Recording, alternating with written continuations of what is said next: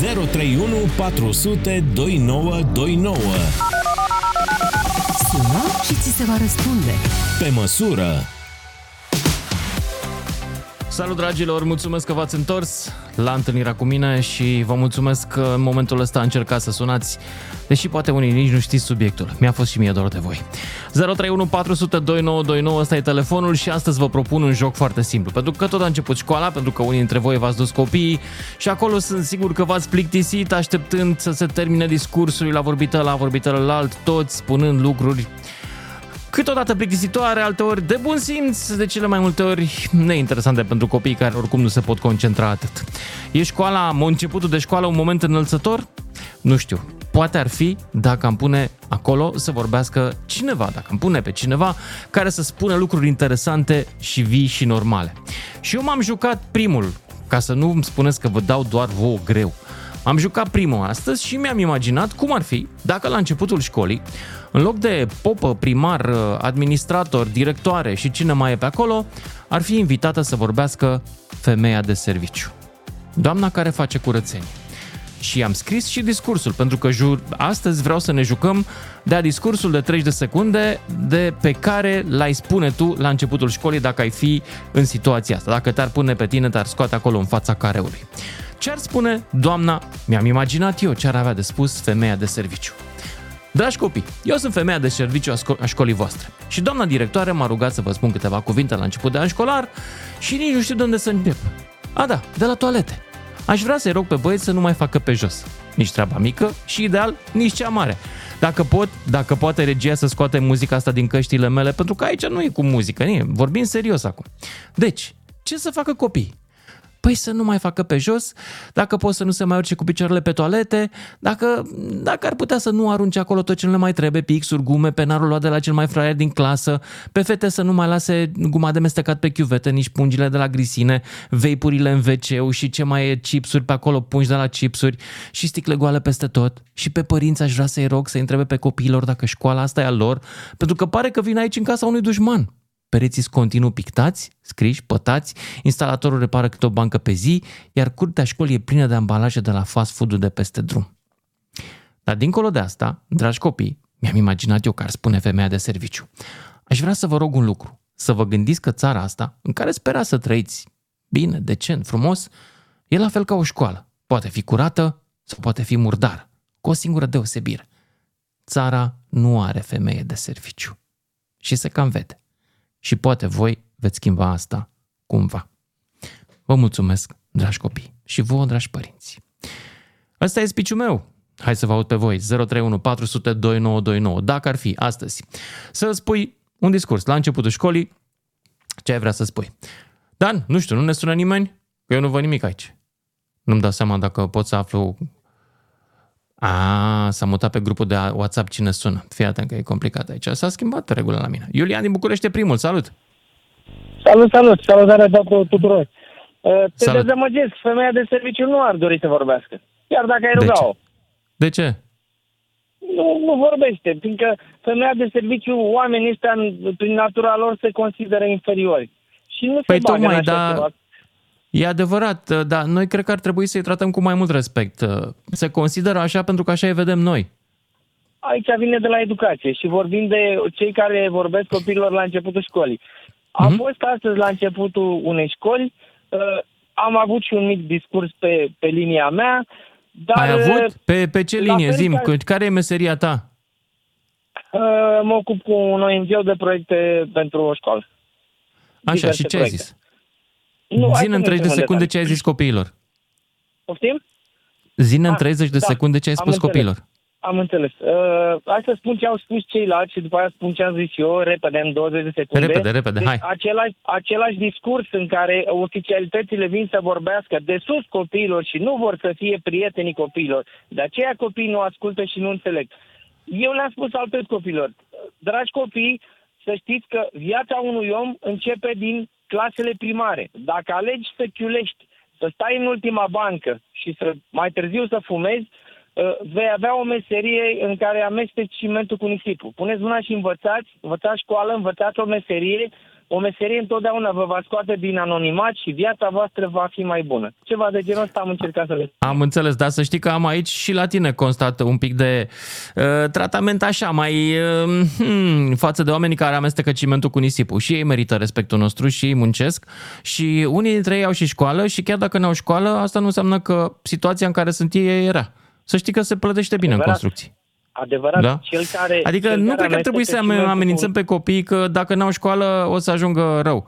În primul Lucian, rând, trebuie să-i respectăm pe toți cei care au în viața asta chef de muncă. Eu asta cred că e cel mai important. Cheful de muncă. Lucian, Era vorba de, era vorba de nivel de viață. Cel care amestecă ciment cu, cu nisip nu câștigă același salariu pe, ce, pe Posibil. la fel ca cel care, a, care te încuiește, care zidește, ăla are o meserie.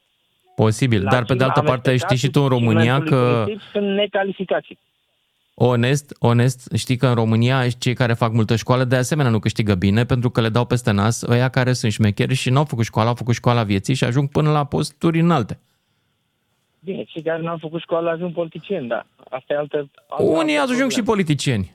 Ajung și politicieni. Alții ajung pur și simplu, pe unde se nimerește. Sunt oameni fără școală și în privat. Pentru că s-au descurcat. Dar îți mulțumesc pentru discursul tău. Hai să-l auzim mai departe pe Liviu din Baia Mare. 031 400 2929.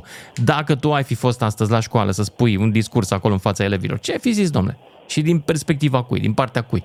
Liviu, ești în direct. Uh, bună ziua, da.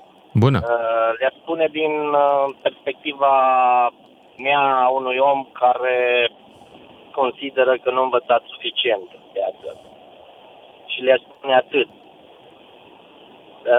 copiii învățați, învățați uh, pentru că învățați doar pentru voi, pentru că orice influențe ale unora care câștigă bani în mod uh, șmecheresc ceea ce se întâmplă. Uh, nici măcar mi-am pierdut firul, dar stai că-ți spun imediat, revin. Deci să, să lase deoparte influențele astea, Lol. să învețe, că învață Ok. okay. doar pentru ei, doar uh, nu pentru părinți, nu pentru profesori, doar pentru ei. Că uh, orice au învățat, orice au în cap, nu le poate lua absolut nimeni. În schimb, restul se poate lua, dar dacă ai ceva în cap, poți să iei de la capăt de câte ori vrei. E adevărat. Hai să pretindem că eu te cred și că sunt la fel de optimistă ca tine și anume cred că dacă ai ceva în cap, vei fi fericit în viață. Deși practica ne arată că oamenii cu cât au un cap mai Nu complicat, neapărat. cu atât își pun mai multe și își fac mai multe probleme. Nu, nu vor fi fericiți, neapărat mai fericiți, dar... Ok, bun. uh, Astăzi, Ce zice la uh, Evanghelie? sunt- Fericiți cei sărași cu Duhul, că ei vor moșteni împărăția cerurilor. Exact. Astăzi, Aha. uh, din păcate, sau nici nu știu, din păcate cred, uh, fericirea constă în uh, poate siguranța zilei de mâine. Deci, din păcate, ne mulțumim și ne rezumăm, o mare parte din populație se rezumă la fericirea doar atât. Adică aia e pe primul loc, prima parte de fericire. Iar Mulțumesc, siguranța mulțumesc zilei de pentru mâine- intervenția ta. Mă mut, mă mut la Paul din Oradea, 031 400 2929. M-am întors la radio, sunt Lucian Mândruță și vreau să vorbesc cu voi astăzi despre ce discurs ai ține tu la școală dacă ai fi urcat pe catedră. Sau nu neapărat urcat, acolo în față. Paul, ești în direct. Uh, nu știu, părerea mea în general ar fi ca fiecare om care muncește o să ajungă ceva în viață, fiindcă șco- școala încearcă să educă copiii și încearcă să-i facă într-un fel rob pentru stat și nu să îi ajute să se dezvolte ei pe ei însuși și să se ridice, să încerce să facă ceva pentru ei, să de- deschidă un business sau ceva. Doar încearcă să facă forță de muncă pentru stat. Și, nu știu, eu, la- eu le-aș spune să încerce să învețe și să tot ce îi duce mintea să încearcă să facă ceva pentru ei, să nu să lasă influențați de cei din jurul lor, de exemplu, de profesori. Înțeleg. Deci tu zici, uh, tu zici că școala îi pregătește să fie niște, nu buni cetățeni, ci mai degrabă niște cetățeni care nu pun probleme elitei care a capturat România, ca să traduc eu așa într-un limbaj mai Da. direct. Și o ange- nu știu, din perspectiva mea, Mhm. școala sau cel, cel puțin profesorii încearcă să taie ție ai- aripile când ai o idee bună sau când vrei să faci ceva să evoluezi. Îți Stau ție aripile și spun că poate nu e ok sau nu e bine ce faci, doar ca să nu îți dea drepta- dreptate și să se facă Da. să alegi... nu Cazul știu, doamnei calea asta profesoare dreptate. de matematică din liceu Mihai Viteazu, care mi-a tăiat mie aripile când eram în clasa 10 sau 11, nu mai știu exact. Da, am pățit. Ai pățit și tu cu vreun prof? Trebuie să mă plâng acum, na. Că am avut vreo idee bună să... Ce nu știu idee ai dacă avut nu și ce, ce Stai să te-a mi-aduc refuzat? aminte. Uh, nu știu, nu mai mi-aduc aminte, dar știu că am pățit cu ceva Bine, profesori hai că mă și mut atunci și eu la m-am următorul învățat minte. ascultător. Mulțumesc, mulțumesc pentru intervenție, Paul. Mai departe, Flavius din Târgu Mureș. Ia să-l auzim pe Flavius. Salut! Salut! Salut! Uh, ce aș vrea să spun este doar că ar trebui să copiem uh, modelul din Japonia al școlii, al școlilor, că practic de acolo pleacă tot. Adică, de Dar cum exemplu, e modelul ăsta din școlile Japonia? din Japonia nu au uh, femeie de serviciu. Dar cine face curat? Elevii. Copiii? Elevii? Da. Aoleo! Cum facem... Adică, uh, cum, practic, o să, te practic de pomenești că acolo oamenii trebuie ăia își plecat. scanează și singuri, uh, și singuri la supermarket, chiar găsesc că își scanează cumpărăturile. Doamne ferește, unde o să ajungem? Am glumit. Da. da. Deci cam asta ar fi părerea mea. Am Trebuie înțeles, dar plecat nu, nu de- se de joacă jos. nimeni de mine cu discursul. Nu vreți să vorbiți în public și chiar vă înțeleg de ce, dragi ascultători, pentru că școala românească, care e o școală de tocit, ți se spune, astea sunt ideile, societatea a fost de acord cu ele, cu unele dintre ele a fost de acord și securitatea înainte de 89, cu altele le-am păstrat așa că nu avem ce să facem. Ia-le, înghite-le și fii gata să le repeți de câte ori ți se cere. Asta e școala românească. Corect. Corect. Din păcate, asta este... Dar atunci e încă greu să trăim- vorbești în public. Încă trăim din vechile metecne. Da, mulțumesc Flavius din Târgu Mureș și mai departe, Maria din Arad. Ești în direct, Maria. Bună ziua! Bună! Eu aș îndemna copiii, dar totodată și profesorii și învățătorii să se bazeze pe respect. Să învețe să se respecte reciproc atât profesorii pe elevi cât și elevii pe toată lumea în general, pentru că în și ce România anume să zilelor noastre respectăm, nu mai Maria? Să există respectăm uh, Adidas și scumpi, să respectăm telefonul șmecher, Nu, să ceasul, respectăm hainele, ce să omul respectăm de la unii la cel alții? mai mic la cel mai mare, de la femeia de la casa de marcat, omul care ne aranjează produsele pe rafturi când mergem într-un magazin, femeia de serviciu de la școală, oamenii de Înțeleg. pe stradă în vârstă, de principiu pe toată lumea, nu mai există respect deloc în țara asta. Într-adevăr, este foarte important și să aibă o educație bine aleasă, dar totul pornește de la respect. Cine ar trebui să povestească lucrurile astea? Adică cine ar putea să vină în fața elevilor să le spună discursul ăsta al tău și elevii să-l creadă și să-l respecte? probabil chiar directorul școlii, profesorii, învățătorii, diriginții. Nu știu cine ar putea să explice lucrul ăsta, pentru că, din păcate, nici în educația de acasă nu se mai regăsesc aceste lucruri despre care eu vorbesc. Adică observ părinți cu copii pe care nu îi trage de mânecă în momentul în care sunt uh, lipsiți de respect, de respect față de o persoană în vârstă sau la magazin mm, nici măcar nu dă bună ziua doamnei care îi servește, care totuși muncesc din greu și încearcă să fie bine dispuși, cu zâmbetul pe buze, să te servească. În generațiile tinere nu se mai regăsesc aceste lucruri. Maria din Arad, mulțumesc pentru intervenție. Mergem mai departe, tot la Arad. Tiberiu. Fii atent că până acum Alo? am închis emițătorul din uh, Câmpia Română, că până acum lumea e numai din Transilvania. Ah, ok. Salut, Tiberiu. Ești în direct. Alo, bună ziua! Salut. Referitor la tema ce ați spus astăzi cu Ia zi. discursul. Ce eh, zice Eu aș tu? spune pe fiul meu să țină un discurs. Câți ani are? Pentru că fiul meu luna viitoare face 18 ani, dar referitor la tema cu discursul, că de asta vorbim acum. Anul trecut am trecut printr-o etapă de construcție acasă și am avut de spart foarte mult la baros, pentru că astea au fost condițiile care le am acasă. Printre care l-am rugat pe fiul meu să mă ajute. E mai Așa. mare decât mine fizic. Fizic. Duce mai multă muncă decât mine. După două zile de muncă acolo, domnule, vă rog să mă credeți, să audă toată România. Tata, o să le spun la toți prietenii mei să pună mâna pe carte să învețe. Bună treabă. Deci Atât tu am ai vrut să vă pune, spun. ar fi discursul lui Stan Pățitu. Domnule, Da. e, e pățania mea. Asta am pățit-o cu fiul meu. Înțeleg. Ați înțeles cum stă treaba? Da.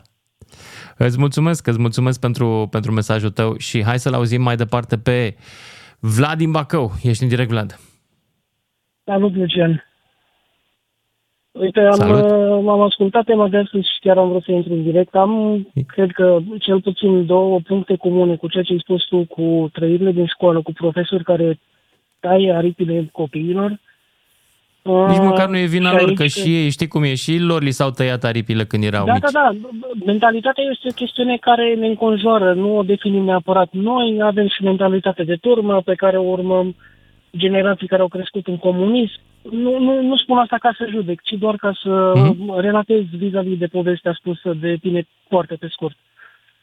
Um, în clasa a noua, la un liceu teoretic de mate fizică, am uh, fost lăsat repetent la fizică pentru că nu știam, nu înțelegeam fizică uh, la noi în școală făcându-se o fizică gen s-a predat lecția, la sfârșit de lecție test, nu știi, nota 4. Trecând Așa. peste, am terminat o școală profesională uh, de electronică, am la momentul ăsta cred că undeva la 16-17 ani de, de muncă. Apropo de ce a spus antevorbitorul meu, primul meu loc de muncă a fost pe șantier amestecând nisip și ciment. A fost o muncă foarte fizică, pe timp de vară, uh, cruntă, nu mi-a plăcut absolut deloc uh, și am decis că lucrul ăsta nu e pentru mine. Și Hmm. acum, după, nu știu, 16 ani de muncă, pot să spun că eu, cu o școală profesională, fiindcă nu mi-am mai continuat studiile, având uh, tot felul de pățanii de, de lungul anilor, nevoia de bani, familie, au devenit nevoile mai acute și nu am uh, reușit să-mi continui studiile. Am uh, ajuns în uh, partea privată a sistemului, să spun, lucrez la privat, corporatist, proiect de manager de proiect uh, cu mai Bun, multe... dar zim, subsisteme, zim să discursul spunem. pe care l-ai spune copiilor, nu viața ta. Discursul e în felul următor. Călătoriți, ascultați când vorbiți cu cineva, când aveți ocazia să discutați cu cineva, ascultați activ, închideți gura, ascultați. Cred că asta e prima lecție pe care am învățat-o la 22 de ani, când am descoperit că nu știu să ascult. Și în momentul în care asculți și înțelegi că lucrurile pe care le crezi tu în capul tău nu sunt general valabile, începi să înțelegi că ai niște lacune și începi să înveți. Dacă ai uh, trăirea asta de, și nevoia asta de, de a trage înainte. Um, Mulțumesc, mulțumesc mult, Vlad din Bacău. Uh, și mai am, mai am foarte puțin, așa că o să las și pe Elvis din Timișoara să închidă segmentul ăsta. Mai rămânem până la ora 7 în direct. Elvis, ia zi. Salut, Lucian. Salut. Uh, din punctul meu de vedere, uh, eu cred în puterea exemplului. Și ce ai la zice? Fiecare, la, la fiecare deschidere de an școlar, aș chema foști elevi din școala respectivă să țină un discurs. Foști elevi care sunt activi în câmpul muncii, care au terminat liceu, facultate, etc., Mhm. să țină un discurs, să povestească la copii, să vadă exact din ce au trecut, ce fac acum, ce beneficii au dacă au făcut o educație. Foarte bun, Uh, foarte deștept. ingineri, doctori, orice, muncitori, orice, oricine e activ și are un job și o familie, să vină să țină un discurs, să vadă elevii exact. Nu să chemăm, abar n-am, interloc sau pești sau altceva, sau, nu știu, oameni Păi nu cred că, da. Da, crezi că interlopii vor să vină? Și doi, am o problemă aici, să știi. S-ar putea ca interlopii și peștii să fie cei pe care în secret sau chiar pe față elevii îi respectă și îi admiră mai mult. Păi, de acord, asta, de asta trebuie să Mi-e teamă, mi-e teamă de asta, da. să aducem alte exemple, să urmeze alte exemple, să vadă altceva. Bine, mulțumesc tare pentru intervenția ta, dragilor. M-am întors la radio, Lucian Mândruță sunt și vă aștept și după și jumătate să-mi spuneți cine ar merita să vorbească la deschiderea anului școlar și care ar fi discursul. Improvizați voi. Lucian Mândruță e la DGFM. Ca să știi... Salut dragilor, ne-am întors să discutăm despre cine ar trebui să vorbească la început de an școlar elevilor și ce ar trebui să spună. Vă invit deci să vă imaginați un discurs, în primul rând să vă imaginați personajul, cine este el, de unde provine. Până acum avem câteva idei, e fost elev sau poate dintr-un domeniu care merită urmat, urmărit, poate poate aveți mai multă imaginație decât mine, care m-am gândit că ar trebui să vorbească femeia de serviciu. Vă mai citesc peste o jumătate de oră mesajul pe care l-am imaginat pentru ea. Că da, și ea este acolo și de cele mai multe ori ea trage ponoasele atunci când elevii nu sunt educați.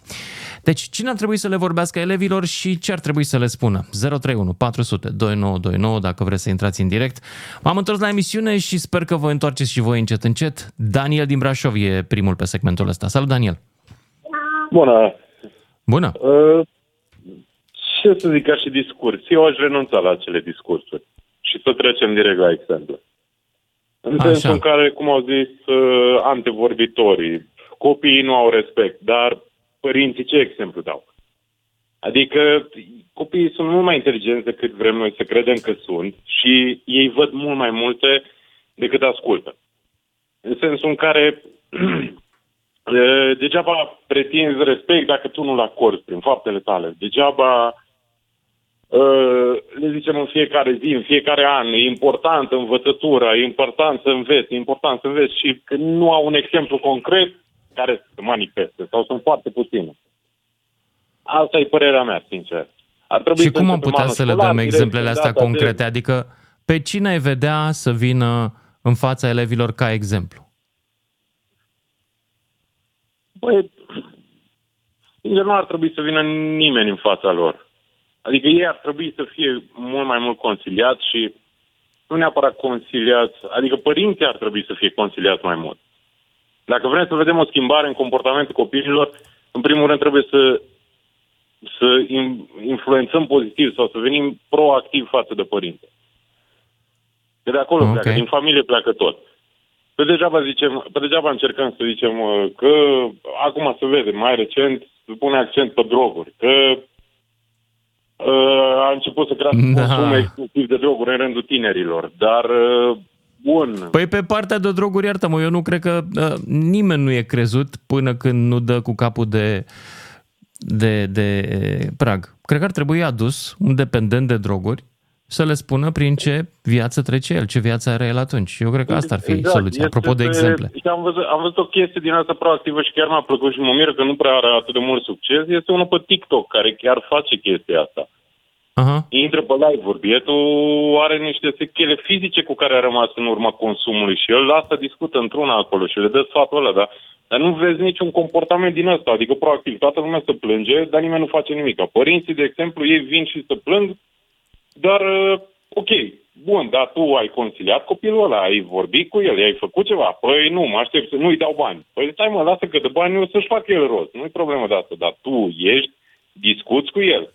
Are încredere în tine ca copilul să vorbească cu tine. Măi, tată, vezi că ăla au vorbit, ăia consumă, ăia nu știu ce, mi-e frică de asta. Nu există chestia Mhm. asta, nu există deschiderea asta din partea părinților. Și din Mulțumesc, rândul mulțumesc școlilor pentru nici intervenția ta, uh, Daniel, și mă mut la Cosmin din Timiș, 031 400 2929. Încercăm să ne imaginăm cine ar trebui să le vorbească de început de an școlar copiilor și ce ar trebui să le spună. Cosmin, ia zi tu. Salutare, salutare, bine ai Salut. revenit. Bine v-am găsit. Uh, astăzi uh, mi-am dus băiețelul la prima zi de școală, primară, încărcat de emoții, eu și părinții care eram acolo în, uh, să zicem, careul de discurs, unde era prezent uh, părintele, uh, cineva din inspectorat, bineînțeles directorul școlii, o școală nouă, era și constructorul, fiecare pregătiți cu discursul. Așa? Și așa cum îți Constructorul imaginezi tu, școlii? sau cum... Poftim? Ok. Era și constructorul Da, da, da. școlii? Și Da, ce da, a zis da, constructorul da. școlii de curiozitate? Poftim? Ce le-a zis constructorul școlii? Că de mult s-a chinuit el să ne facă, să ne pregătească o Și ei să păstreze. Asta, e, uite, o idee bună. Da, da, da, da, da, da. Era ok. Uh, directorul a avut inspirația, am crezut noi, toți, din public, să cheme un băiat și o fată din clasa 8 să țină un discurs pe parcursul ăsta, știi? Și aștepta rândul și ei undeva pe la mijloc și încărcați de emoție, chiar ne așteptam să livreze ceva superb. Atât de dezamăgit am fost. Băiatul a avut microfonul pentru o secundă și a urat sănătate. Atât, ăsta a fost piciul lui. Sănătate. Și l-a dat așa în scârbă uh, fetei de lângă, care a spus 3 secunde. Dacă, da, acum, știi, nu e vina lui. Este exact abilitatea de comunicare cu care pleci din școala românească. Zero. Păi, nu te învață să te exprimi liber, nu te învață să fii ca om în public, în vreun fel vorbăreț. Te învață să taci, să ții notițe și după aia să repeți ce a zis domn profesor. Este exact, exact. exact. ce a Nu știu, livrat uh, școala. A fost, ne așteptam la ceva superb. Uh, Directorul și ceilalți nu, s-au, nu și-au pus niciunul problema că poate e problema lor, de fapt? Că au greșit? Da, cred că s-au ales cu, cu gândurile astea, categoric. Da, nu știu, cred că ar fi foarte bine venit uh, un bunic, o bunică încărcată de emoții care să spună Ar fi cum frumos, e cu da. viața și ce înseamnă școala. Poate, na, să nu aibă Pe clar, vremea mea maică, circulă astăzi pe, pe, pe o memă pe Facebook, pe vremea mea maică ne controlau de păduchi, acum ne controlează de droguri. da, ar fi bun. Da, da, da, e așa. Mâine o Nu, să atât ne am vrut controleze de păduc drogați? Ok. Oh. Bună asta. Bun. Atât am vrut Hai să să- zic de dezamăgirea Mulțumesc, asta, că aveam așteptări. mulțumesc. Nu zic că sunt așa toți, am speranțe de la generația asta, că sunt, au, sunt foarte deștepți. Nu, doar că nu, nu, nu a fost cea mai bună Dacă-s deștepți, pleacă. inspirație de moment. da. Mulțumesc. că Mai departe, Cristina din Timișoara. Ești în direct, Cristina. Bună ziua! Eu Bună. aș aduce un tânăr cu un părinte și un bunic și tot ar spune același speech. Cu dragi copii, învățați să fiți fericiți, empatici, învățați să fiți participativi și citiți. Citiți pe rupte, pentru că cititul vă deschide creierul și vă închide aripile și așa o să învățați să fiți un instalator de excepție, o femeie de servici deosebită, un doctor de excepție, de ce nu un prieten de excepție și într-un final veți fi cu toții cetățenii unei țări așa cum vă doriți, nu? Nu cred că vorbe foarte multe. Cetățenii uh, unei noi țări de suntem excepție trecuți prin suntem viață. deja, să știi, Cristina. Sunt multe Poftim. excepții care sunt cetățenii unei țări de excepție suntem deja. Numai Suntem, excepții se întâmplă în absolut. România. Noi suntem generația care am început, am 50 de ani uh, și zilele acestea cel mai tare mă bucuram că fetița mea a terminat deja facultatea și nu mai face parte din acest sistem de învățământ tot mai viciat. Și de dimineață ascultam o uh, o statistică groaznică despre nivelul la care a ajuns învățământul românesc, cum atât de puțini tineri mai sunt capabili să înțeleagă un text la prima citire, să-l interpreteze. Doamne, mi s-a... Nu știu, mergem, mergem în ritm accelerat într-o direcție greșită. Așa că copiii ar trebui să citească, ar trebui să citească pe rupte. Pe vremea noastră, cartea era un întreg univers care ne făcea să ne transpunea într-o altă lume și eram fericiți. Copiii noștri, mulți dintre ei nu mai știu să fie fericiți. De fapt, cel mai deprimat sector sunt tinerii cuprinși între 18 și 25 de ani, pentru că, ok, progresul înseamnă internet, înțeleg asta perfect, dar uh, mirosul unei cărți nu va putea niciodată fi înlocuit de nimic. Aici te contrazic. Mirosul unui Kindle nou, tableta aia pe care citesc eu acum, e foarte bun și el. Mai mi-o place și mie, o am, uh, dar tot mai mult îmi place să iau o carte pe care să răsfoiesc, să pun un semn de carte și să continui cu ochelarii pe de la următoare. Asta e problema cu ochelarii. Dacă ai 50 de ani, știi ce vreau să zic? Pentru că de multe ori încerc pe carte, am, îmi vine să întind mâna și să măresc fontul pe carte. Știi? Exact. Și nu merge. Nu merge. Exact, dar cel mai mult Fie rar îmi doresc să să fie fie. sănătoși și fericiți. Mulțumesc Să se tare bucure pentru de lucrurile intervenția ta. mărunte. Mulțumesc, Cristina din Timișoara. Mai departe, Mircea din satul mare. 031 400 2929, dacă vreți să imaginați un speech care trebuia spus astăzi elevilor și de către cine la deschiderea anului școlar, vă aștept. Mircea, ești în direct. Uh, bună ziua! Uh, Bună. Să-i spun la doamna cu cărțile. Uh, copiii lui vărul meu, adică nepoții lui vărul meu, au venit din Italia și și nu Așa. știu niciun cuvânt în limba română. Așa. Are două fete. Păi și au normal. venit acum vacanță pe aici, dar nu știu Dacă niciun au fost la cuvânt școală în limba acolo. română. Așa că Deci- Mircea, trebuie Da. să ne obișnuim. Participăm la concertul european al națiunilor. Nu e obligatoriu să știi limba română ca să fii român. Hai să riți pe mine acum. E obligatoriu Da, și să dar spui voiam din să- România, să de vă mai România. spun- Știu o grămadă Voi- de români care, care știu limba română bine și nu dau doi bani pe țara asta. Unii o și conduc. Așa, ia zi. Uh, ați întrebat că cine ar merita. Eu am două propuneri. Ați merita copiii victime ale bullying-ului din anul Da. școlar trecut și copiii Bun. olimpici ar merita să țină discurs. Foarte bun. Deci astea sunt cele două propuneri ale mele. Și v-am pregătit și un discurs. Te rog, ia zi. Uh, un Ești discurs primul. cu două, di, uh, form, din două fraze. Profesorii și-au educat copiii și copiii lor au terminat facultăți și au fugit în străinătate și s-au angajat acolo și copiii lor, nepoții profesorilor români, nu vorbesc limba română. Cunosc eu cazuri. Și încă o frază din discurs, dragi copii, dacă părinții voștri nu vă educă bine, de la bugetarii ăștia a- a- angajați în educație, să nu, să nu aveți uh, pretenții prea mari. Că ăștia nu o să vă Mulțumesc. învețe mare lucru. Și cel Mulțumesc mai bun pentru lucru pe discursul care îl tău. puteți face e să fugiți din România. Păi Cum ori au e bine, fugit ori e rău să patru fugi din milioane de România. români Hai să ne hotărâm. E să bine timp sau de rău să pace. pleci? E bine sau e rău să pleci, Mircea? Uh, să, să pleci din România e super Mhm. bine. Scap de domnul profesor Iohannis, scap de doamna profesoară Carmen, scap de Rareș Bogdan și nu devii sclavul unor haite de Dar de politicieni George mafioși. Simion nu zici nimic sau îți place de el? De cine? De George De Simion? Hmm. Păi, doamne, fel să ajungă uh, AU, să ajungă la guvernare sau să ajungă majoritar în Și Parlament. atunci Doamne, cine ne mai ferește. guvernează pe noi? Bun, asta e altă emisiune. Mulțumesc, Mircea din satul mare și merg mai departe la Bogdan din Ploiești. Salut, Bogdan! Salut! Ce Salut. mi-aș dori eu să le spun copiilor ar fi să, să fie onești și să fie corecți. Din partea dacă cui? au- Adică cine e personajul care ar trebui să le vorbească?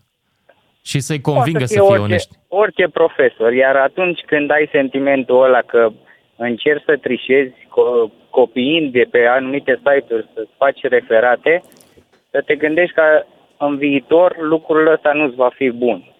Și să folosești tehnologia într-un scop uh, Radu, bine dar tu, de... ești, tu, e- tu, tu realizezi că acei copii o să râdă de tine. Să trișezi, Eu- eu cred că este știu. în ADN-ul nostru. Știu, Noi e, ne trișăm Tocmai asta pe e, noi, trebuie să pe învățăm ceilalți. să ieșim din, a- să scoatem din ADN, să fim onești și să fim corecți, să învățăm să fim Pentru asta corecți. trebuie inginerie genetică, nu educație. Sunt de acord, dar cred că dacă învățăm, eu cel puțin asta încerc să-mi învăț copiii mei, să fie corecți cu ei înșiși, cel puțin. Pentru că dacă tu ai sentimentul ăla că ești corect, atunci cel puțin tu ai uh, liniștea interioară. Și cred Mulțumesc. că ar trebui să învățăm. Da. Mulțumesc, Bogdan din Ploiești, 031 400 2929, dacă vreți în direct, să ne imaginăm împreună care ar fi discursul pe care ar trebui să-l țină cineva în fața copiilor și cine e acel personaj, cine ar trebui, ar merita să le vorbească copiilor și ei să și rămână cu ceva. Radu din București, ești în direct. Salut. Salut. Uh, deci, noi avem deja, copiii au deja în față pe cineva, pe mai mulți. Uh, începem de sus cu cea mai înaltă față profesorală din România și, din păcate, cea mai, uh, uh, să spunem, cu o limitare în exprimare vestită. Cine, Iohannis? Continuăm cu... Sau Evident. cine? Credeam că te referi la evident, ceva. evident, evident, evident. Știm cine e. Așa. Așa. Dar asta nu înseamnă că nu avem și uh, mai jos puși care se exprimă la fel de uh, bine sau de inteligibil. Dar, uh, în fine, sunt exemple și ele sunt deja în față.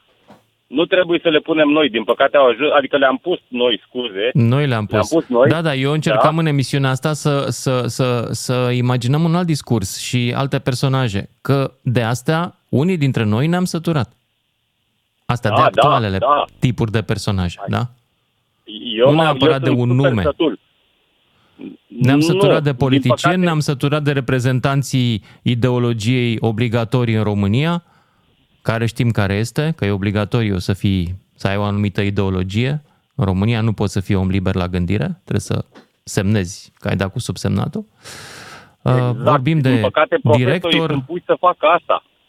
Da. Să nu uităm, profesorii sunt puși să dea Da. cu semnatul, sunt puși să indice uh, elevilor ce să facă. Adică eu nu o cunosc până acum decât vreo 2-3 profesori care să aibă studii medicale și care să poată să în- îndrume un elev uh, cum să procedeze cu, cu drogurile, de exemplu, sau cu băutura, sau cu țigările, sau cu... În rest, toți spun din experiența lor, uh, să spunem, umană, dar medical nu. Și atunci noi avem o lege care spune că un om nu poate da sfaturi în ceea ce nu este pregătit. E, noi punem ca țară ar trebui să avem o dea lege niște- cu un om nu poate să conducă un domeniu pe care nu îl stăpânește. De exemplu, și am Păi rămâne da, fără dar trei ia sferturi din miniștri. uitați-vă, Iar am căzut în partea asta, știți? Să Da, nu uităm, ne-am ia dus. uitați-vă ce studii are nevoie primul ministru să aibă. O să vedeți că în lege spune că, că bă, nu are nevoie. Da? Adică nu, nu există un, stu- o- niște studii necesare. E adevărat, Alo? Da. e o limitare, e o limitare impusă de, cum să spun, de conceptul democratic până la urmă. Dacă o țară e formată în majoritate din oameni care nu au studii superioare, ei de ce să nu aibă dreptul să aibă un premier? Problema este că ar trebui da, dar impus uitați-vă, măcar uitați-vă, un standard noi de trebuie să- inteligență și de onestitate. Asta, dar cum le obții pe astea? Alegătorul e, el e filtru de până la urmă. Dar dacă f- filtrul nu, ăsta nu, filtrul respectă trebuie să fie- educația, nu respectă filtrul trebuie onestitatea, de-aia se alege cu hoți. Hoții sunt aleși de alți hoți Bun, Evident, Aspiranți. evident. Da. Dar, dar vedeți, e o defilare a, a bă, bă, calităților negative începând de la Revoluție încoace și hai să spunem că și un pic mai înainte. Dar în He, principiu și de la înainte, Revoluție dar încoace. tu nu ai cunoscut, vezi, pe vremea aia era totul foarte filtrat și uh, cenzurat, dar Cum știi cât de am tâmpiți erau, 53 de ani. Am erau învățat pe foarte timpul lui proști Ceaușescu. miniștrii ăia. E, e, tu ți-aduci Eu- aminte cum vorbeau toți în limba de lemn? Erau stupizi, stupizi. Nu știau decât să execută Da. trei șeful. Și mai mincinoși decât ăștia, doar că nu furau, că li se dădea. Atunci, își luau ei ce își doreau. Da, și dacă te apucai să furi pe, pe vremea aia, ă, aveai o problemă, pentru că te părau ăia care, care nu puteau să fure și ajungeai... Dar n-aveai de ce să furi, ajungeai- pentru că aveai privilegii asigurate prin lege. Aveai magazinul tău, da. aveai vila ta în uh, Cotroceni sau în uh, primăverii. Asta e casa de comenzi și așa mai departe. Exact. Magazinul Da. Shop. Da. Îți mulțumesc. Uh, trebuie să mă opresc aici, uh, Radu din București. Hai să-l auzim pe Romică din Fieni. Salut, Romică. Să închizi radioul, te rog frumos, că ne auzim cu ecou. Alo, Romică bună din ziua. Fieni. Da, da. Bună ziua. Ia zi. Auziți? Da, foarte bine. Ia zi. Speech-ul tău. Discursul tău în fața elevilor. Romică, închide radioul și ne auzim doar pe telefon. Oh, știi că toată mă bucur că oamenii care nu știu cum să facă nu apucă să vorbească. Dacă mă înțelegeți ce vreau să zic. Hai că sunt răoazi. Bun, uh, Ștefan din Arad, salut. Alo, Ștefan, ești în direct, ia zi. da, sunt din Arad. Băi, Da. da. Stefan mă numesc în Sântana, județul Foarte Eh, bine, nu domnul ne meu, trebuie cu toată numele stima complet. Și respectul pentru emisiunea dumneavoastră. Aici, la mulțumesc. Sântana, un coleg de-al meu de liceu, care a plecat în Germania, a luat premiul Nobel pentru chimie. Eu l-aș invita pe ăla să vorbească tinerilor, Wow, cum îl cheamă pe elevilor. omul ăla? Cum îl cheamă pe omul ăla cu premiul Ștefan Nobel? Fel, nu știți? Nu, cum îl cheamă? Domnule, păi dar și școlile din Sântana îi poartă numele. Iar la Caporal se numește școala uh, scriitor de acolo. Numai o secundă, că să nu Cum mă îl bâlbâi. cheamă pe laureatul Nobel? Să ș- Ștefan și mai cum? Stefan Hell, cu doi de L. A, da, domnule, da, corect. No, dacă se nu Da. da. nestea în Teleorman, îi făceau Da. da. să fie cât biserica. No, ăla ar putea să vorbească, dar nu Iohannes Claus, că dacă ăsta vorbește elevilor, a doua. Da. Da, Vă mulțumesc că într-adevăr, m-ați ascultat. e din Sântana. Mulțumesc. Ar trebui să-l aducem uh, pe Stefan Hell, care e născut, pentru uh, cei care ne ascultă câteva detalii, uh, s-a născut într-o familie romano-catolică de șvabi din Arad. Da, Schwab, Schwab. Uh, da, Nu era Sântana. șvab, da. Exact. Da, sora lui a, a fost colegă de liceu cu mine. Nu mă ai laud lui- eu cu asta că am bacalaureat, că am Cum a 66 reușit să de ani, obțină cu el asta premiul pot să mă Nobel? laud. Foarte bine. Dar a numai o obținut secundă. premiul Nobel Băiatul plecând ăla- naibii de aici. Da. în comparație cu alții, care am auzit-o pe doamna asta, uh, care a tot știutoare, când o zis, elevul meu nu pot să-l dau la școala asta, pentru că profesorii și profesoarele au picat examenul cu trei, nu și-au luat titularizarea și cum să o dau ea pe, pe pruncul meu la Ștefan Monet dacă e uh, învățat de niște proaste și de niște proști. Mulțumesc Doamna aia, pentru acolo, intervenția ta. Uh, Vreau să, vreau să citesc, uh, apropo de biografia lui, că e foarte interesantă. Ștefan Hell, care a luat premiul Nobel um, pentru chimie, s-a născut în România în 1962, a apucat să facă școala generală și un an de liceu la Timișoara, după care ai lui au emigrat, că erau nemți și s-au dus în Germania, în Ludwig, Ludwigshafen. Și acolo și-a făcut studiile la Universitatea Heidelberg și a făcut doctoratul pe bune acolo și a fost atât de deștept încât a luat premiul Nobel în final. Știți ce vreau să vă spun, dragilor? Care sunteți mai naționaliști așa și care sunteți România numai pentru români? Voi vă imaginați că omul ăsta câștiga premiul Nobel dacă își continua studiile aici? Asta e una. Și a doua, nu cumva determinându-i pe părinții lui să plece, că asta a făcut regimul comunist. Noi am pierdut, de fapt, valoare și pierdem în continuare valoare. Și cine se ocupă cu pierderea de valoare în România? După părerea mea, clasa, nici nu știu cum să-i zic, clasa de profitori, că nu e doar politică. Dar hai să ne auzim cu discursurile voastre de la școală după știrile de la fix. Lucian Mândruță e la DGFM. Ca să știi! Salut dragilor, ne-am întors la discuția noastră despre discursuri pe care ar trebui să-l țină cineva. Cine? Îmi spuneți voi ce personaj, ce fel de om, ce fel de instituție ar trebui să reprezinte, cine ar trebui să le spună copiilor ceva relevant pentru ei important la început de an școlar și dacă aveți 30 de secunde și vă puteți imagina discursul ăsta, vă ascult cu el. Hai să ne jucăm de asta. Vasile din Brașov, ești în direct. Bună ziua! Bună! Uh, Din punctul meu de vedere, singurii care ar trebui să vorbească despre, la deschiderea anului școlar ar trebui să fie profesorii și directorii școlilor. În Constituția României se spune foarte clar că cel puțin 6% din bugetul țării trebuie alocat către uh, cercetare și către educație. Lucru care de 33 de ani nu s-a întâmplat niciodată și nu cred că se va întâmpla niciodată. Politicienii la deschiderea anului școlar strict prin ideea de a face campanie electorală. Mm-hmm. Din punctul meu de vedere, politica nu are ce să caute în școală, cum nici preoții care și aia sunt exact la fel cu deschiderea anului școlar, tot în campanie electorală sunt și ei. Da, ei ce vor? Că ei au câștigat deja puterea de mult.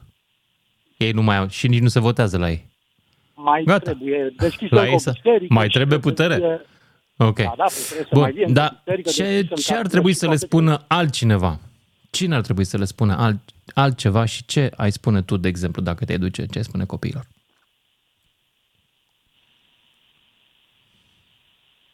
Hmm? mă auzi? Mai ești? Se aud greierașii. Vasile din Brașov. Bun, mergem la Adi din Timișoara. Salut, Adi. Salut, Ești în direct, Lucian, Adi. bine te-ai întors. Bine te-am găsit. Ia zi. Uh, Cine ar trebui să țină o cuvântare copiilor, consider eu că ar fi profesorul de sport. De Întotdeauna profesorul de sport a fost prieten cu copiii, a fost un camarad. Ah, cu ok, copiii, pentru cu că elevii. el au, uh, e, e prietenos, da, am înțeles. Ok. Și ce am să spun acum, replica nu mi-aparține, e o chestie veche și tu sigur îți vei aminti de ea. Și ar trebui să spună, ar trebui să sune în felul următor. Învățați, învățați, învățați. Nu, nu se zice așa. Învățat, cum ziceam ăla? Învățat, învățat, învățat. Cam așa vorbea Ceaușescu. El, despre el e vorba, ca să cine nu știe. Uh, nu, Bine. nu, nu, nu, nu, nu, replica nu, Nu? nu e a lui, Nu e a lui? e a lui Aoleu, tovarășul era Lenin. Lenin. Nu, nu. Era A doar și preluat-o de la Lenin, Lenin. da, ai dreptate, mă. Ok. Știu că am dreptate, știu. știu. Ok, mulțumesc uh, pentru... Uh, O seară da, faină. Vezi? Zice lumea că suntem aici, neomarxiști la emisiunea asta. Nici de cum. Face mișto de Lenin, dragilor. Nu suntem de acord cu el. 031 400 2929, dacă vreți în direct, ce discurs ai ține tu la deschiderea anului școlar? Tu sau un alt personaj? Cine ar trebui să-l țină, de fapt? Dan din Austria, ești în direct. Bună ziua, vă salut, doamnă Mândruță. Vă salut și eu, domnul Dan. Cred că pompierul ar trebui să țină un discurs și nu este o glumă. Și vă spun și de Nu, ce. te cred. Eu am propus femeia de serviciu, că acolo e cea mai mare durere, la curățenie. Vă spun- Da. Vă spun și discursul. Ia Dragi zi copii, discursul. ca voi să puteți învăța, alții fac sacrificii deosebite, cariera, poate chiar viața. De ce? Haideți să vedem. Peste 800 de, ță- de școli din țară au autorizație de incendiu ridicată de pompieri. Am văzut în cazul din Dâmbovița că avea, acea firmă avea aceeași autorizație ridicată, dar pompierul respectiv acum trebuie să dea cu subsemnatul la DNA de ce n-a pus lacă după acea firmă. Că nu-i problema lui. El și-a făcut datoria. Atunci ar trebui închise și cele 800 de școli care nu au autorizație, dar aici statul închide un ochi și săracul pompier, dacă de 800 de ori are exemplu că le-am ridicat autorizația, dar nu mă duc să le pun lacătul pe ușă, a 800 una oară, cum să facă diferența? Da. Exemplu Germaniei. Uh, Aeroportul din Berlin. Nu mer- n-a mers desfumarea. La deschidere, da? E și acum închis. De ce? Pentru că pompierii nu au dat autorizația de funcționare. Numai că acolo statul ține cont de lucrul ăsta. La noi nu. La noi, dacă ești firmă privată, nu zic, omul ăla care a făcut toate astea să se ducă la pușcărie de la firma respectivă. Nu asta e problema. Problema este că la noi încă statul, pentru lucrurile care sunt în grădina lui, închide ochii, când pentru ceilalți nu. Dar aici nu era în grădina lui, era în grădina unui om care avea conexiuni politice. Păi nu, nu, Hai n-am să o zis de spunem pe asta. șleau. Omul ăla se ducă la pușcărie. nu, noi, noi vorbeam de școli, în contextul școlilor. Va lua cu suspendare, va lua câțiva ani. ridicat Sunt autorizația. sigur. Da, Nu ar înțeleg ce trebui zici. și ele închise? Sau de acolo Ar trebui, s-a dar primit ce ne ordinul, facem nu, cu copiii? școlile, Da? Nu Ce ne credeți facem că cu e copiii? posibil ca un copil mâine, poimine, într-o școală unde a ridicat autorizația să pătească ceva? Da. Bun, mulțumesc. Mulțumesc, Dan din Austria. Și mergem mai departe la Mihai din județul Ilfov, coleg cu mine de județ. Ia zi, Mihai. Salutare, salutare. Salut. Păi, uh, Lucian, am participat astăzi în calitate de părinte la o festivitate de început de an școlar, hilară, efectiv hilară, în localitatea De ce? Dragomireș Vale Ilfov, acolo unde au participat pe lângă uh, directorul unității școlare, primarul, viceprimarul și o parte din consilierii locali. Uh, Și după ce s-a consilierii cântat locale, himnul și ok. s-a tăiat- Așa. Da, da, da. da. Uh, după ce s-a uh, cântat, uh, s-a ascultat la o boxă uh, imnul și s-a tăiat de la jumate pur și simplu că se plictisiseră, au început să vorbească într-o curte, în- într-o curte plină cu sute de copii și sute de părinți. A început domnul director, domnul uh, primar să vorbească fără microfon. Efectiv, mima, mima niște lucruri, iar noi încercam să-i citim uh, pe, pe buze. N-a, n-a uitat Dar el nu și-a dat seama de penibilitatea momentului, că nu-l aude nimeni. Da, chiar, chiar mă gândeam că s-au pus, s-a pus în primul rând el, pe el însuși într-o, într-o, într-o situație penibilă. Adică înțeleg, defecțiuni tehnice apar, dar în momentul ăla se dă din coate, se agită lumea, băi, s-a stricat microfonul, hai să facem ceva. Pur și simplu au stat liniștiți, 10 minute, 15 minute până când au început, nimeni nu a mișcat un Pentru văr că de- toată de- lumea vine ca la o piesă de teatru acolo, pe care nu se așteaptă nici să o placă, nici să o înțeleagă. De-aia. Mai, deci și-a bătut Adică- joc de, de oameni. Fie că asculți aceste discursuri, fie că nu le asculți, tot, aș, tot acolo ieși. Că n-ai, ce ai pierdut? Că îi asculți pe ăștia. Nimic, dacă nu-i asculți. Nimic. Da. Iar acum ca să-ți răspund și la o întrebare care probabil urmează, și am auzit că le-ai pus și celorlalți uh, ascultători, uh, eu sunt, uh, sunt cadru didactic de mai bine de 15 ani. Din punctul meu de vedere, din punctul meu de vedere, cel care ar trebui să ia cuvântul, într-adevăr, ar fi probabil directorul unității școlare, dar într-o mică măsură. Și într-o mai mare măsură, profesorul, pentru că ei, ei profesorii cunosc, profesorul care are, are, are uh, capacitatea de a transmite încredere, de a transmite informații pe înțelesul copiilor, așa cum au nevoie în prima, în prima zi de școală, mai ales cei mici de la clasa pregătitoare, care ei s-au trezit acolo pur și simplu uh, în văzul tuturor și uh, participând la ceva necunoscut pentru ei, nu știu ce urmează. Măcar așa, în câteva, în câteva uh, cuvinte să, să transmită ce urmează să se întâmple cu ei acolo. Astăzi îți spun, după ce că nu s-a auzit absolut nimic, au început o parte din consilieri să aplaude după discursul domnului uh, Socol, domnului uh, primar. Pe care nu Uh, l-auziseră. Și apoi, și apoi cu valul așa, sti- bă, de timid, câțiva părinți au început să aplaude din inerție, efectiv. Da. Deci a fost Mulțumesc, mulțumesc pentru, pentru mesajul tău. Mă întorc la subiectul meu. Ce anume am vrea, dacă am fi în situația de a vorbi elevilor? Ce ai spune tu, drag ascultătorule? Și dacă n-ai vrea să vorbești tu, ce personaje ai vrea să vorbească acolo cu copiii tăi? Florin din Oradea, după care Mihai din Maramureș și... Mihai din Maramureș, cred că e acum. Salut! Bună Mihai sau seara, Florin? bună ziua! Bună! Uh, În primul rând, pentru festivitatea de așa natură, eu l-aș aduce pe domnul Dumitru Punariu să vorbească, mai ales la un liceu. Foarte la frumos. București. Vorbește foarte bine. L-am văzut la TEDx Odorhei, a vorbit super. Da, Da, bună și- treabă.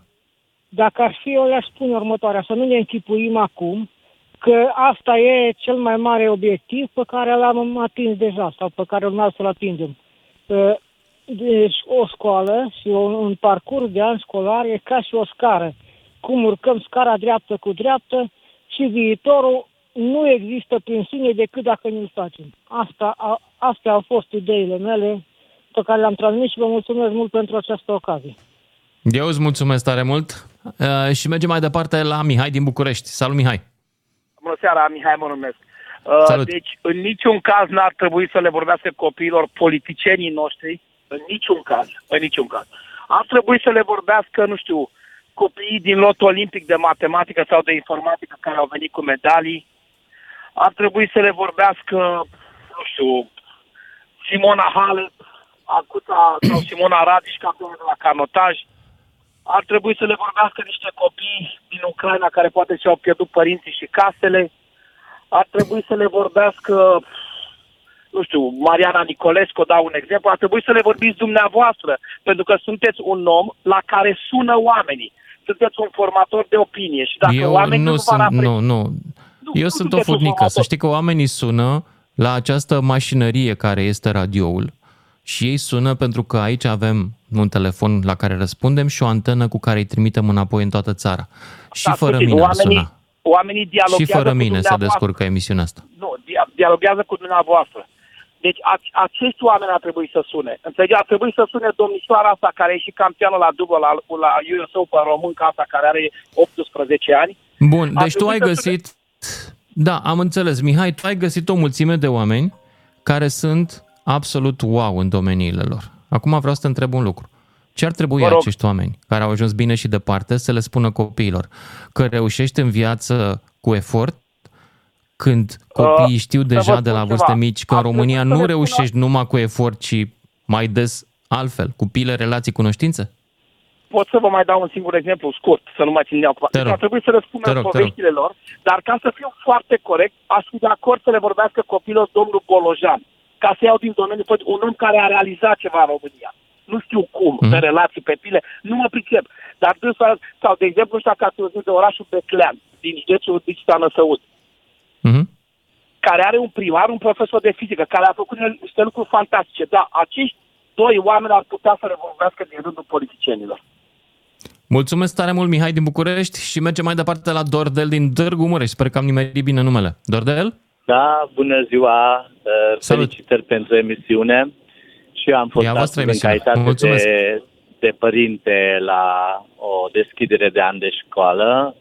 Mi-a Așa. părut foarte, foarte bine faptul că a fost și primarul nostru prezent la evenimentul respectiv, dar foarte greu cu discursurile acest, aceștia, fiindcă Uh, imnul României s-a cântat, eu sunt de etnie maghiară, dar mi-am dat jos pălăria și am rămas în liniște. Dar trebuie să vă spun uh, sincer că a fost o gălăgie enormă. Ok, au fost copii, e în regulă, e foarte greu să ții un discurs De pe obicei, care acum să îți spun din experiența mea de vorbitor în public, e gălăgie da. când spui lucruri neinteresante. Da, deci uh, și când sunt mulți copii. Și asta, asta e drept. Uh, Apropo copii, uh, eu cred că aș fantezia uh, spune ceea ce zic acum. Eu cred că aș pune în fața lor un copil, poate un copil cu cancer, și mesajul ar fi foarte simplu. dragilor, bucurați-vă de școală, de bancă, de colegi, bucurați-vă de noul an școlar, fiindcă eu încă nu pot să vin la școală, dar voi da. Și fiți foarte atenți și foarte mândri și bucuroși de tot ceea ce faceți. Ce frumos ai zis. Doamne Îți mulțumesc ajută, tare. Sănătate. Îți mulțumesc tare, tare mult, Dordel, din Târgu Mureș. Wow!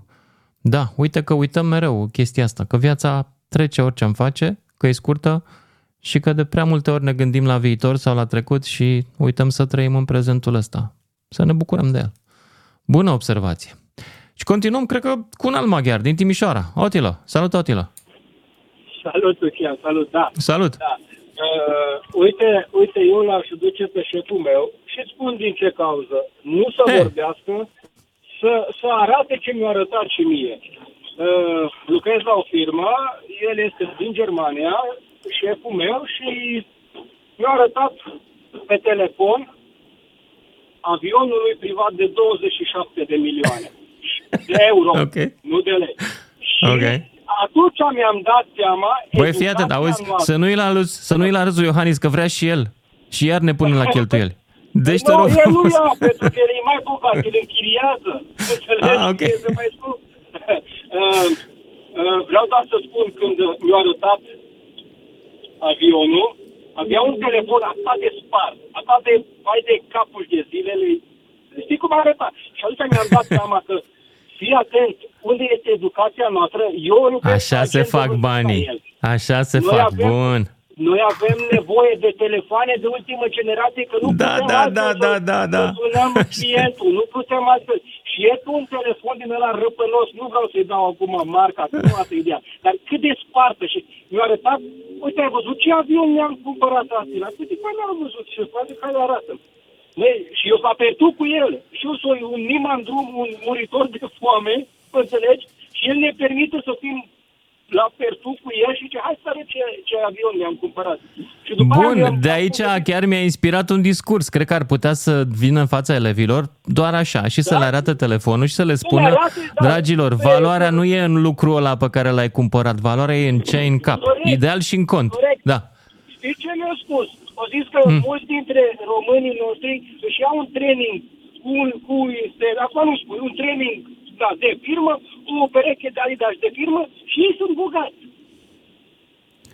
Se Înțelegi? simt bogați, dar de fapt nu sunt. Da, Nu sunt, dar și ei se simt bogați, da. că tocmai au cheltuit banii. Așa e. Da, da, au avut el bani de un training și de un Adidas.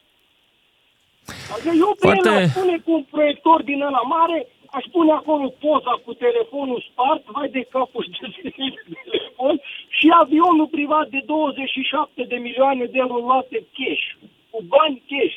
No. Mai spune Otilo, îți ceva, mulțumesc.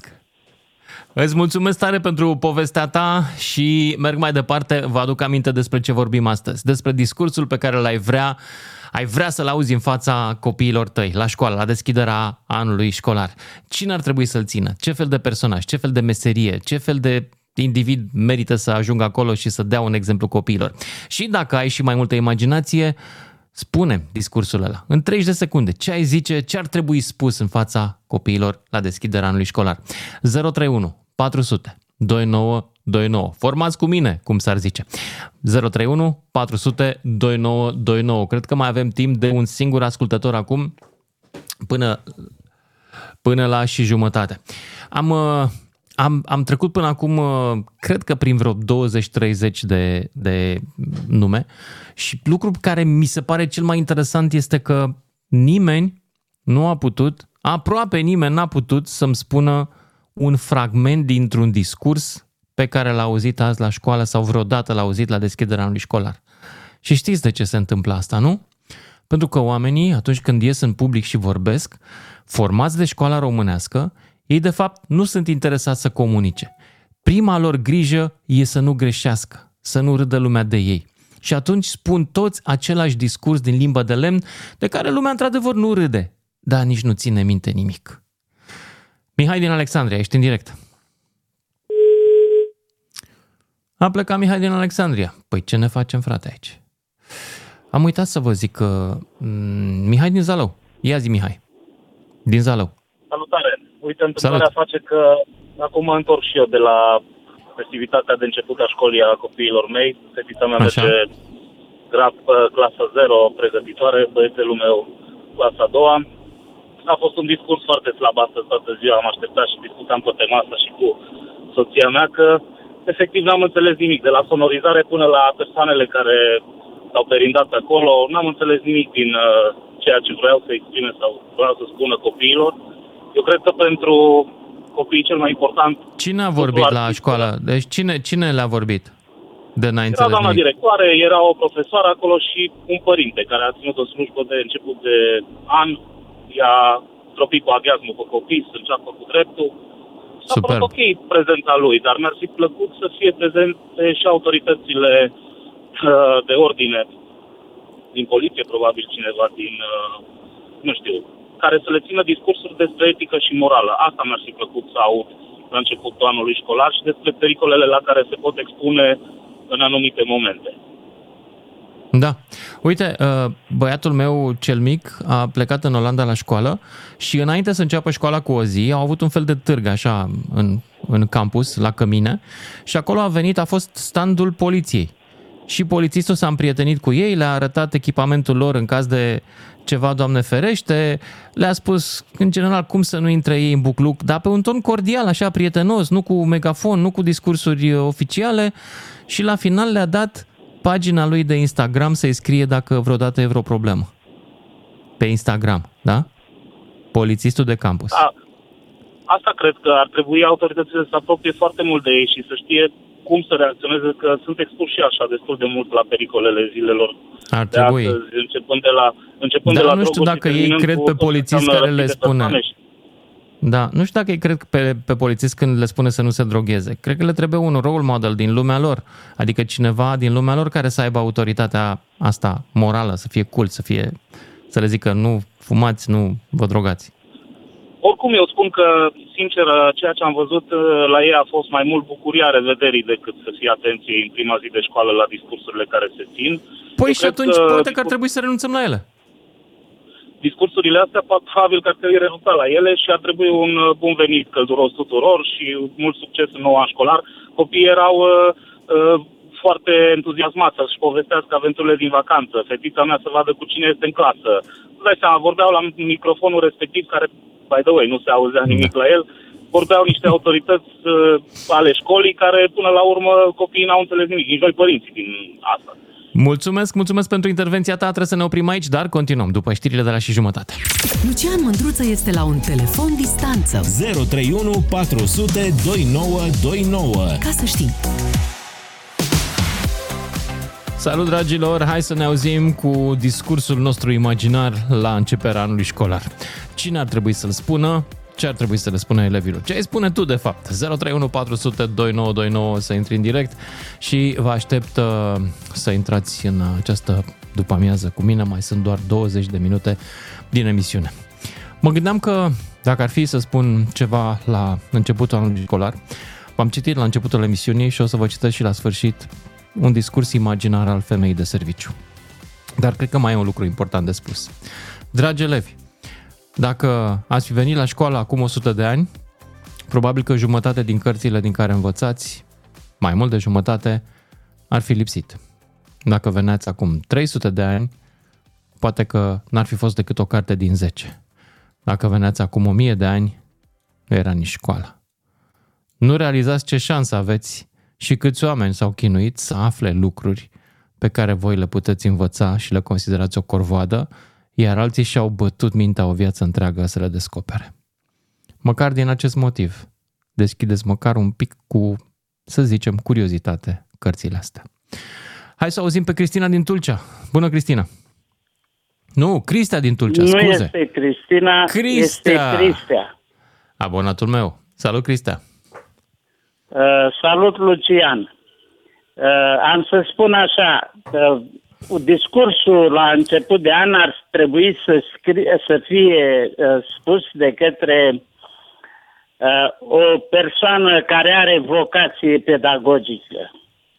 Asta trebuie să fie principala calitate a persoanei care vorbește la început de an școlar uh, sutelor sau uh, sutelor Și de unde copii găsim aflați- personajul ăsta? Că uh, sunt mulți profesori și puțini pedagogi. De unde găsim personajul Uh, ăsta? Te rog, se întâmplă că vorbim uh, uh, suprapus și nu, nu reușesc să aud ce-mi spui, dar insist. Atâta înțeles. vreme, atâta vreme cât uh, un uh, uh, cadru didactic uh, își manifestă deschis iubirea pedagogică față de copii, atâta timp cât uh, uh, are conștiința înțeles. Dar ce să le responsabilității zică? față, față de ceea ce are el de făcut în școală și în societate și pentru țară, atâta timp cât uh, uh, cadrul didactic uh, are Cristea, ce credință să le în zică? valorile sociale și ale societății Am uh, înțeles, am pentru care înțeles, deja lucrează, suntem, uite, și tu îmi ții acum un discurs în limba de lemn. Lasă-mă cu el. Zim ce să le zică omul ăla să-i țină atenți. Că uite, pe mine mai plictisi și eu am rezistență destul de mare la plictiseală, că fac emisiunea asta zilnic. Ei, vă faci zilnic, toată vara ai fost în plimbare. Să le zică Era sigur că să îmi nu ții ajungă socoteala. ca cei... Alo? Da, am Să le avut două luni de zică- vacanță. Am muncit în timpul ăsta. Eu nu primesc Să le bani de la zică radio să nu dacă nu ajungă muncesc. nici într-un caz ca acele mii de uh, afatici care au, au luat doctoratul de la profesori fără niciun fel de responsabilitate și de vocație educațională. Complet de să acord. studieze cu credință. Complet de acord cu tine. Asta ar trebui să le spună dacă tot mai provocat. Așa. Și dacă Deci, vrei, și dacă să vrei, nu fie niște lasă-mă să hahalere. spun o mică povestioară ca să încheiem într-un Da, uh, repede, ton repede. optimist. Așa. Zi. Eu am terminat un liceu industrial construcții de mașini.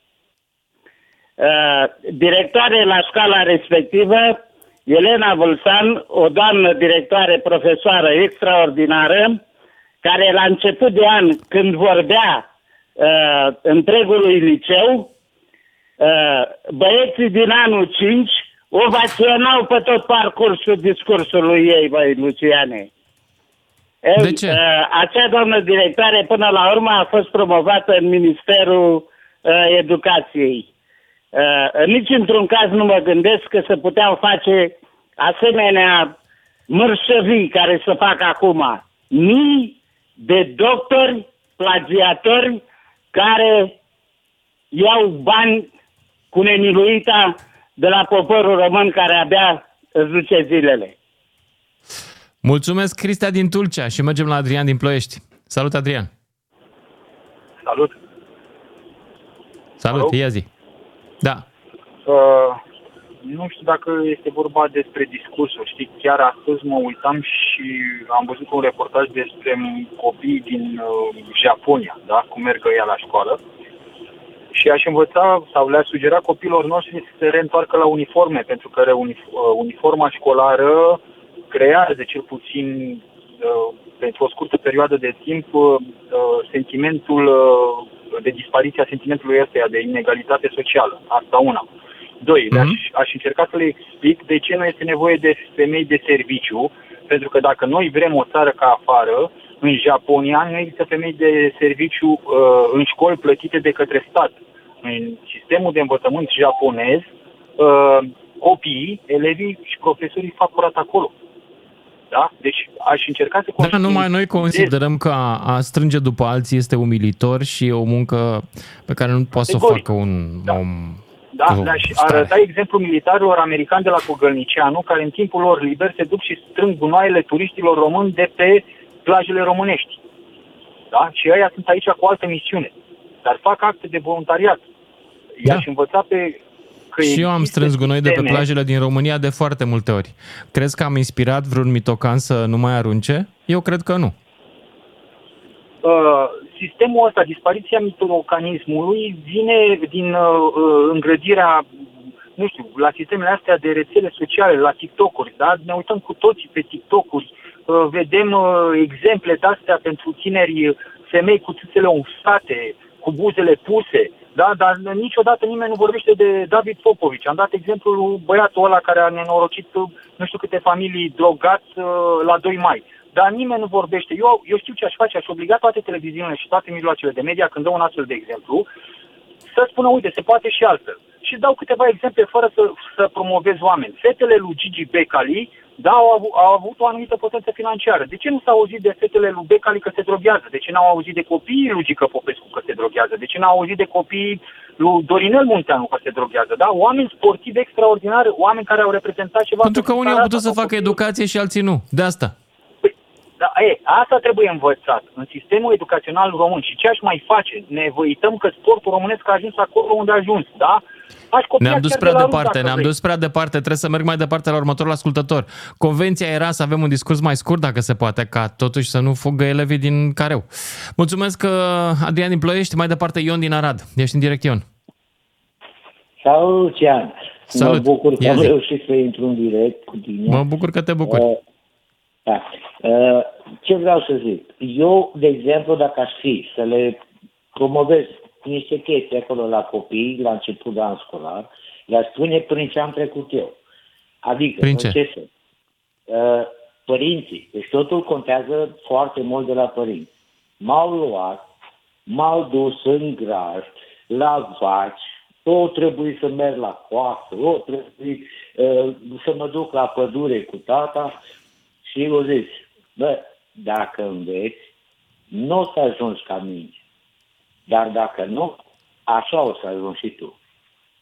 După aia, au mai fost încă o fază, era o bătrânică, uh, când veneam noi, eram în- la școală. Și când treceam către casă, tot în fiecare zi, să rămână, să rămână, să rămână. Ea nu zicea nimic. La un moment dat, când m-a bătut profesoara, adică nu da, pe, cu ăsta, pe sădeaște, că n-am făcut ceva cum o trebuie, nu, în fine. Și am trecut și n-am zis nimic către băbuța respectivă. Când am trecut, m-am dus acasă, o venit tata din urmă de la servici cu bicicleta. Băi, Dumitre, baba, băi, să te-ai învățat copilul, să nu salute. O venit tata acasă, de ce n-ai salutat-o pe Morghi? Dar, dar de fiecare dată, de câte ori am trecut, eu tot am zis să rămână, să rămână, să rămână de o grămadă de mii de ori și nu au zis nimic. Zic, acum n-am zis. Am luat o cafeaua de n-are rost. De nu a venit a doua zi și după aia, de aici încolo. Și, pă, Deja să știi că eu am început să salut vorbesc cu colegul meu de bancă.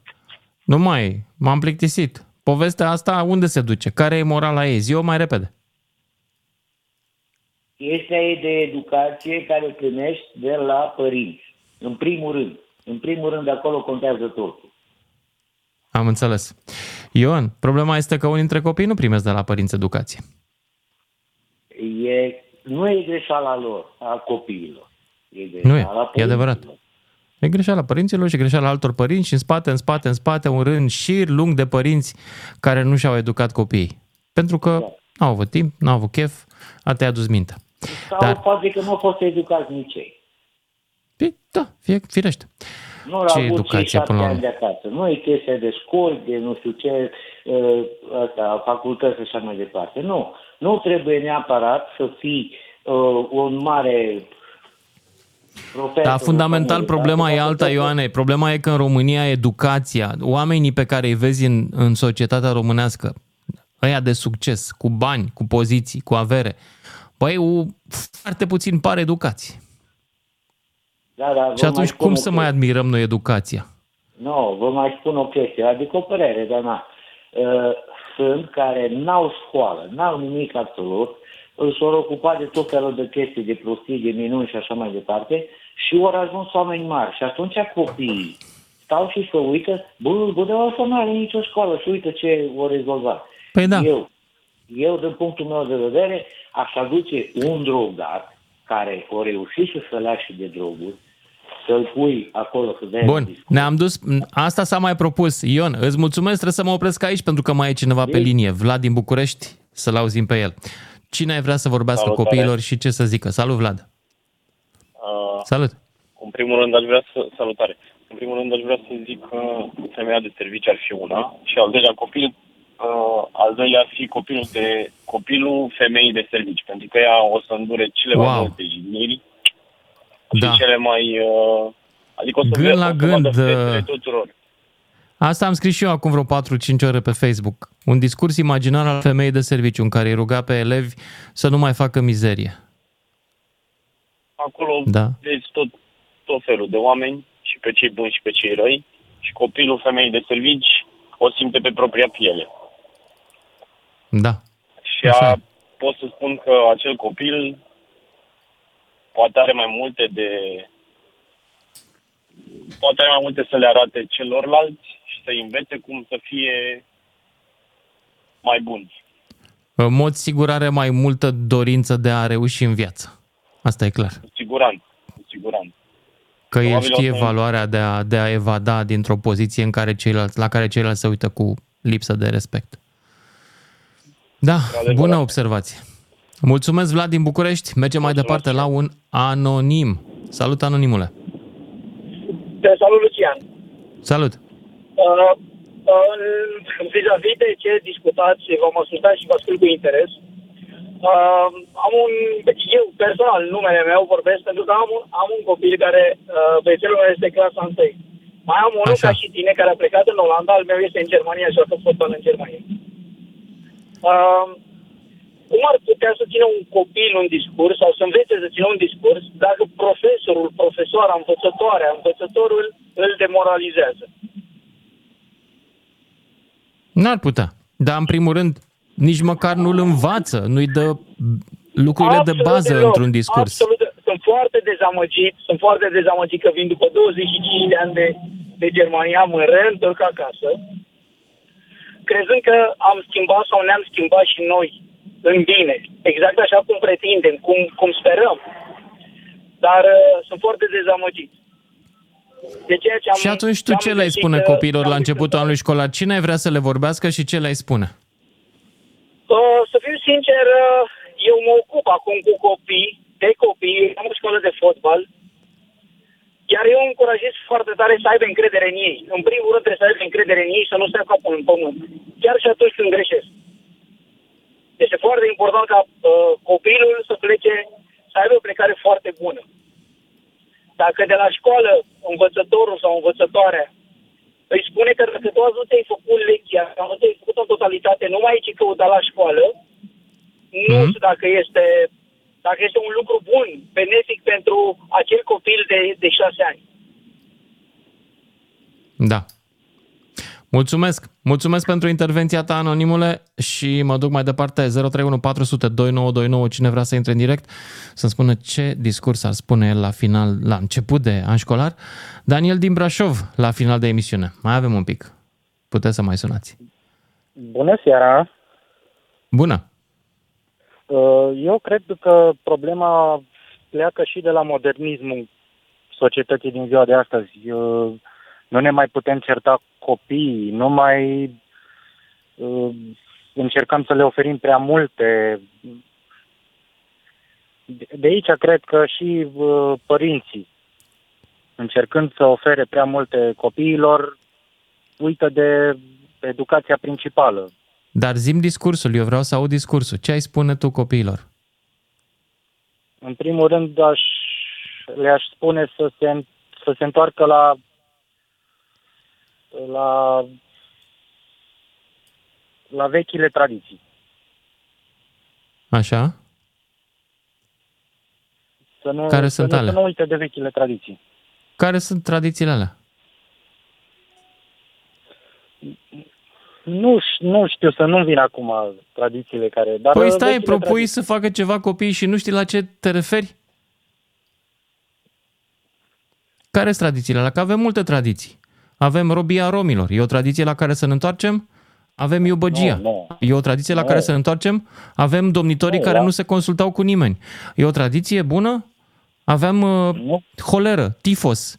Malarie în satele din sudul României. Asta sunt tradiții la care să ne întoarcem. Avem 95% acum 200 de ani, peste 95% analfabetism. E o tradiție. Da, dar aveam- Păi, dar știi aveam ceva? respect Eu am față o de problemă cu toți cei de care vor bătrâni. să ne întoarcem la tradiții, că nu știu ce vorbesc, exact ca tine. nu, Nu da. avem prea multe tradiții mișto. Ce am învățat noi mișto și să trăim și parte din cultura noastră care merită trăită, nu provine de aici, să vă fie clar. Tradițiile noastre, alea sunt de făcut pâine în țest și de a ne înclina când trece boierul. Eu nu vreau să rămânem la tradițiile astea. Nu, nu. Mă refer la respectul față de bătrâni, la uh, mândria care o aveam în, uh, în clasele primare, când luam un, o mențiune, un premiu 1. Uh, nu știu, mă, la dragostea care aveam față de învățătoare, când mergeam în prima zi de școală. Da, da, dragostea aia îl ai, o ai pentru că și învățătoarea merită dragostea. Nu poți să-i forțezi pe oameni să iubească dacă Da, da, dar n-au când, pe cine. Când uh, nu mai ai respect față de, uh, de cadrele didactice, de pentru că tu tot ce-ți dorești uh, este să, nu știu, nou model de iPhone sau uh, în clasa 12, acum am făcut 18 ani să mă duc cu ultimul model de Asta BMW pentru la că școală. Rom- România și, în general, cultura noastră n-a reușit să le propună o altă valoare. Noi nu realizăm, dar în afară de noul model de iPhone, ce le propune România acestor tineri? Ce, ce admiră ei? Ce admiră ei cu adevărat valoros? Admiră România, ea întreagă, educația, școala, știința? Nu. Admiră parveritismul, admiră șmechereala. Da, Păi nu poate le poți și- cere elevilor să iubească altceva decât ce le oferă societatea ca model. Da, pentru că societatea se uită, nu știu, dau un exemplu acum, nu vreau să... La ultima pisipoancă de pe pagina 5, care... Uh-huh. S-a dus cu pagina 5. Acum Pițipoanca are blog, Da, vlog bă, n-am și vrut un să milion dau de nume. urmăritori. Ești în urmă. Da, n-am vrut, n-am vrut să dau nume. N-am vrut să dau nume. Am zis așa, în, la general. Da, îți mulțumesc. Trebuie să merg însă mai departe la Marius din Timișoara care închide emisiunea de astăzi. Salut, Marius! Salut! Salut! În legătură cu ceea ce aș vrea eu să le transmit elevilor, așa de început de an, să, să fie empatici, să fie uniți, pentru că ceea ce se transmite în momentul de față la televizor sau pe sursele de informare, eu știu, astea, platformele astea de socializare, e exact opusul. Adică? Adică noi, ca și societate, nu mai promovăm uh, empatia, nu mai promovăm, uh, nu știu, ajutorul față de persoana de lângă, învățăm să fim cât mai solitari, să ne descurcăm pe cont propriu, să nu ne mai ajutăm, să nu mai fim uniți. Mă deranjează foarte tare când văd chestia asta. Da, înțeleg. Cu asta, cred că ne apropiem de finalul emisiunii. Îți mulțumesc pentru intervenția ta și tuturor de altfel. Dați de veste celor care n-au prins emisiunea de astăzi că ne putem certa din nou la radio, că putem avea din nou dreptate, atâta vreme cât mi-o dați mie, și că, în general, la DGFM se vorbește din nou, s-a întors toamna, și vorbim care, fiecare cu părerea lui. La final, e important să plecăm de aici cu un sens. Am glumit aia cu părerea mea. La final, e important ca din emisiunea asta fiecare să simtă că participă și el la dezbaterea națională din care construim până la urmă cultura românească, asta de astăzi, vie, adevărată, de stradă, din capul nostru. Poate și asta ar trebui să le spunem copiilor. Dragilor, nu mai ascultați atât. Mai vorbiți și voi. Vorbiți mai mult. Vorbiți mai mult, ne întrebați, pentru că în viață nu o să vă dea nimeni cuvântul dacă nu-l luați voi. Mulțumesc că m-ați ascultat și astăzi. Să ne auzim mâine seară de la 5 la 7. Să nu cea mândruță. DGFM